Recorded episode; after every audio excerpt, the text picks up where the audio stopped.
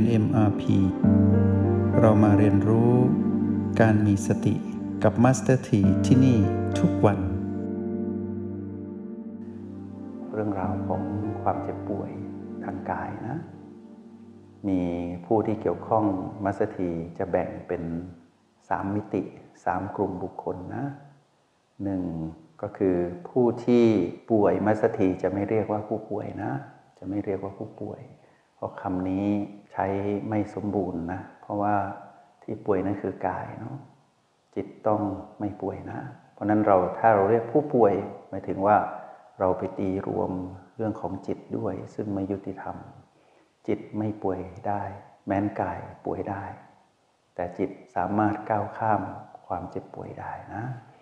มัสถีจะเรียกผู้ที่กำลัง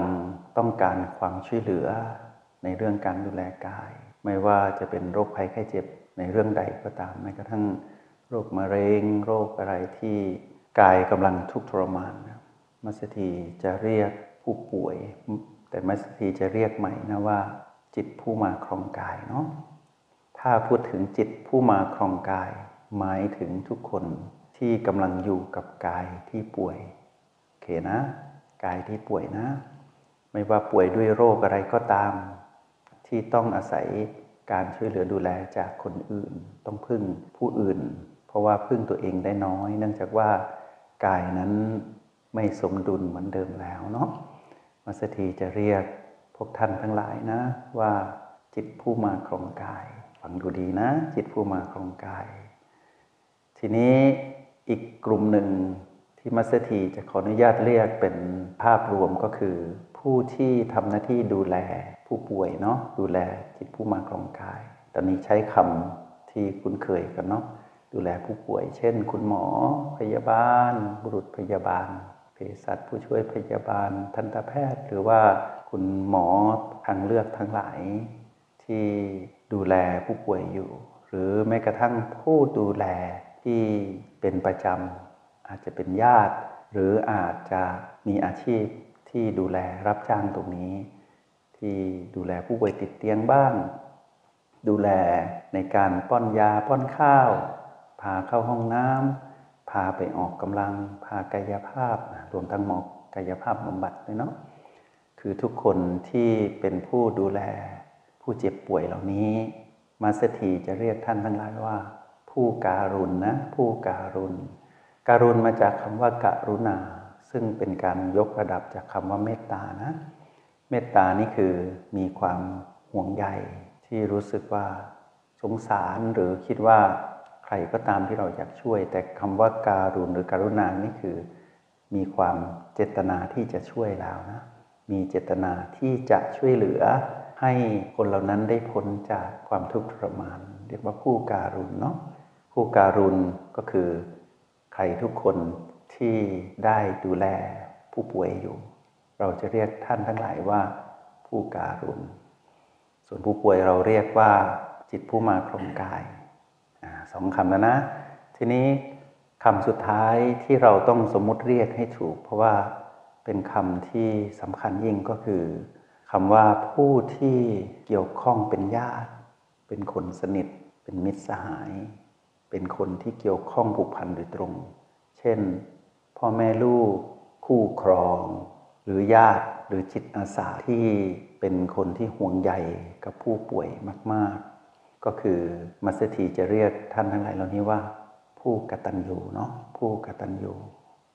ซึ่งบางทีก็ไม่ได้เป็นคนที่ทำหน้าที่ในฝั่งของการุณ เพราะว่าอาจจะไม่มีแรง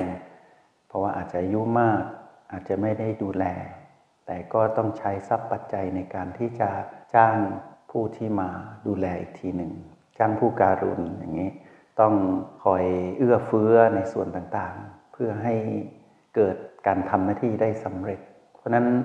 สามกลุ่มที่จะต้องเกี่ยวข้องกัน ซึ่งอาจจะมีมากกว่านี้ แต่มัสตีคิดว่าสามกลุ่มนี้เพียงพอแล้วก็คือหนึ่ง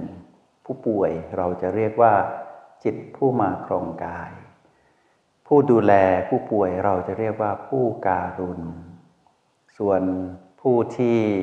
เป็นญาติโดยตรงเนี่ยคนที่เกี่ยวข้องโดยตรง เราจะเรียกท่านทั้งหลายว่าผู้กตัญญูเนาะผู้กตัญญูผู้กตัญญูผู้การุณแล้วก็จิตผู้มาครองกายสามคำนี้ เราจะอยู่ด้วยกันในมิติสามมิตินี้นะมัสถีจะนำพาพวกเรามาเรียนรู้ ในวันนี้เป็นอารัมพบทหรือว่าเป็นบทนำวันพรุ่งนี้มัสถีจะบอกวิธีให้กับจิตผู้มาครองกายว่า จะครองกายที่ไม่สมดุลนี้อย่างไร วันถัดไปมัสถีจะพูดถึงผู้การุณนะผู้การุณว่าผู้การุณจะต้องดูแลผู้ที่เจ็บป่วยนั้นนะอย่างไร ต้องห่วงตัวเองด้วย เพราะว่าผู้การุณดูแลไปดูแลมาอาจจะป่วยหนักกว่าเดิมก็ได้ แล้วจะดูแลอย่างไร ไม่ให้ยุ่งเรื่องกรรม ไม่ให้ยุ่งเรื่องกฎแห่งกรรม ซึ่งเป็นเรื่องของเจ้ากรรมในเวรระหว่างผู้ป่วยกับ สิ่งที่ทำให้เกิดความเจ็บป่วย ซึ่งมาสถีจะห่วงใยผู้การุณอย่างมาก เพราะว่าเป็นการคอนแทคโดยตรงนะคอนแทคโดยตรง จะทำอย่างไรไม่ให้เรารับกรรมของผู้ป่วยมาเป็นกรรมของเรา ส่วนผู้กตัญญูจะกตัญญูอย่างไร จะให้เรารู้สึกไม่ผิด แล้วทำให้เรารู้สึกดีในหน้าที่ของเราแล้วทำให้ดีที่สุด เพราะว่าผู้ที่เรากำลังกตัญญูนี้ คือผู้ที่เคยดีต่อกัน มีพระคุณต่อกัน ไม่ว่าจะเป็นคู่ครองกันก็ตาม เป็นบุตรธิดาที่เราต้องดูแล หรือว่าเป็นพ่อแม่ เป็นพี่น้องที่รักและผูกพันเกิดในครอบครัวตระกูลในวงศาเดียวกันเนี่ยความกตัญญูระดับไหนที่จะทำให้เราได้ใช้เวลาอยู่ด้วยกันอย่างมีความสุขจากข้างใน ไม่ให้เกิดความทุกข์ทรมาน ในขณะที่พวกเรากำลังฟังอยู่นี้มัสยิดบอกพวกเราว่า อยากให้พวกเราแชร์ความรู้เหล่านี้ไปนะ ให้ถึงคนที่เราห่วงใยเขาจะได้ประโยชน์อย่างยิ่ง เพราะว่าเป็นเวลาที่ต้องเปิดเผยความจริง เป็นเวลาที่เราจะต้องใช้ธรรมะของพระพุทธเจ้าในมิติของ MRP หรือการพาจิตกลับบ้าน มาช่วยเหลือ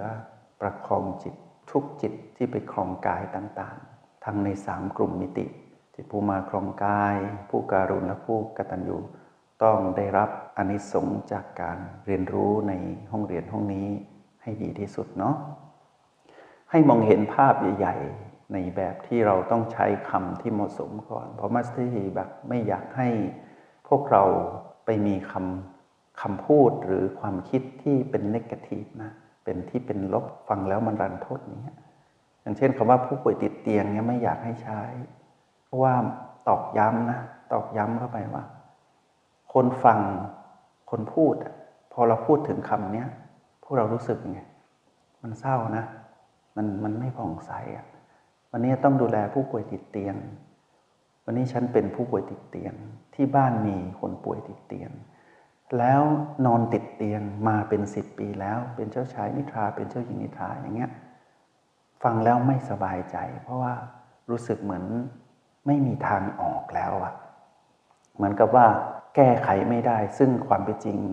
จะมีกฎอันหนึ่งที่มัสถีอยากบอกพวกเราก็คือว่า ที่สุดของความเปลี่ยนแปลงนะ คือความดับ ที่สุดของความเปลี่ยนแปลงคือความดับ หมายความว่าทุกอย่างย่อมมีจุดสิ้นสุดเสมอ เราจะไม่ยอมให้คำนิกทีฟเหล่านี้มาทำให้เราหมดหวัง มาทำให้เราโดยเฉพาะจิตผู้มาครองกายเนี่ยเศร้าหมอง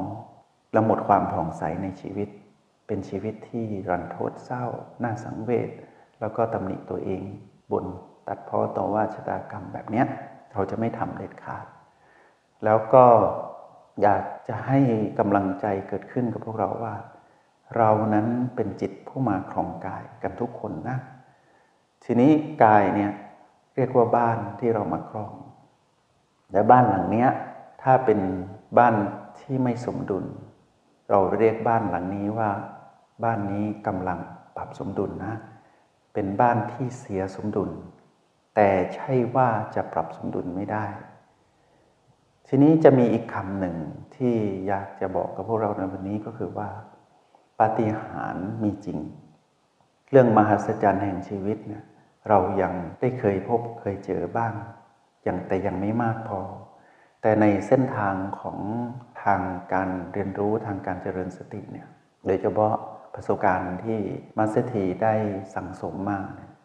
ถึงเวลาที่จะมาบอกกับพวกเราว่าปฏิหารมีจริงมาสเตีได้ช่วยเหลือผู้คนโดยที่ไม่ไปยุ่งเรื่องกฎแห่งกรรมนะ กรรมนั้นไม่สะท้อนมาสู่มาสตีเพราะว่าเรื่องของกรรมเวรด้านสุขภาพกายเนี่ยเป็นเรื่องของสองกลุ่มก็คือคนที่ป่วยอยู่ กับเจ้ากรรมในเวรที่ไม่ใช่มนุษย์ เป็นเจ้ากรรมในเวรที่เราต้องยอมรับว่ามีจริง เพราะว่าเราอย่ามองมิติว่ามนุษย์อย่างเดียวไม่ใช่ มนุษย์เป็นใหญ่ที่สุดในจักรวาลไม่ใช่ ยังมีดวงจิตอื่นที่เขามีกายละเอียด แล้วเขายังมีโลภโกรธและหลงผิดอยู่ เป็นสภาวะอารมณ์ของผู้ที่ต้องฝึกฝนนะก็คือว่ายังไม่ได้เป็นจิตอริยะ ที่ยังต้องมีโลภโกรธและหลงผิด แล้วก็มีสภาวะอารมณ์ที่แปรปรวนแล้วก็ผันผวนได้ พร้อมที่จะทำร้ายเนื่องจากว่าความเจ็บปวดที่ได้รับในอดีตเป็นเจ้ากรรมในเวรต่อกันเนี่ยเกิดจากสองกลุ่มนี้นะอาจจะเป็นคู่เดียว เช่น ดวงจิตของเจ้ากรรมในเวรกับดวงจิตที่คลองกายที่กำลังป่วยอยู่เนี่ยเคยทำร้ายกันมาก่อน เช่น เคยรบราฟัน เคยทำร้ายในอดีตชาติแล้ววนเวียนมาเจอกัน กรรมนั้นก็สนองให้ผลแบบนี้เราจะต้องระมัดระวังในการที่จะเข้าใจเรื่องกฎแห่งกรรมนี้ด้วย ไม่ใช่ว่า เรามองแต่มิติมนุษย์อย่างเดียวนี่คือญาติฉันญาติฉันนี่คือคนที่ฉันจะต้องช่วย แต่เราต้องแคร์อีกดวงจิตหนึ่งหรือกลุ่มดวงจิต ที่เป็นเจ้ากรรมในเวรว่า แล้วเขาล่ะ ในอดีตเขาเคยถูกทำร้ายจากจิตตรงเนี้ยแต่สนใจเฉพาะที่เป็นมนุษย์เท่านั้นเหรอแล้วในอดีตรู้ไหมว่าเขาทำร้ายฉันขนาดไหน เราจะไม่ไปทำให้เกิดการสับสนหรือว่าความไม่ยุติธรรมเกิดขึ้น เพราะนั้นในรหัสแห่งสติเนี่ยจะช่วยตรงนี้ได้มากทำให้เรามีความเป็นกลาง แล้วทำให้เกิดการผ่อนปลนหรือการให้อภัยได้อย่างได้อย่างงดงาม ซึ่งเป็นความสมัครใจเกิดจากศรัทธาที่ต่างคนต่างมีต่อกัน แล้วก็กรรมนั้นก็จะยกไป ซึ่งถ้าเกิดการยกโทษอโหสิกรรมเนี่ยจะเกิดปฏิหารแห่งบุญขึ้นมาทันที ที่หมอบอกว่ารักษาไม่ได้ หรือว่านอนอยู่นาน แทบจะหมดหวังแล้ว อาจจะลุกขึ้นมาเดิน ลุกขึ้นมาพูด ลุกขึ้นมาสื่อสาร แล้วเกิดการแสดงปาฏิหาริย์ทางกายขึ้นมา จงใช้ชีวิตอย่างมีสติทุกที่ทุกเวลา แล้วพบกันใหม่ ในห้องเรียน MRP กับมาสเตอร์ที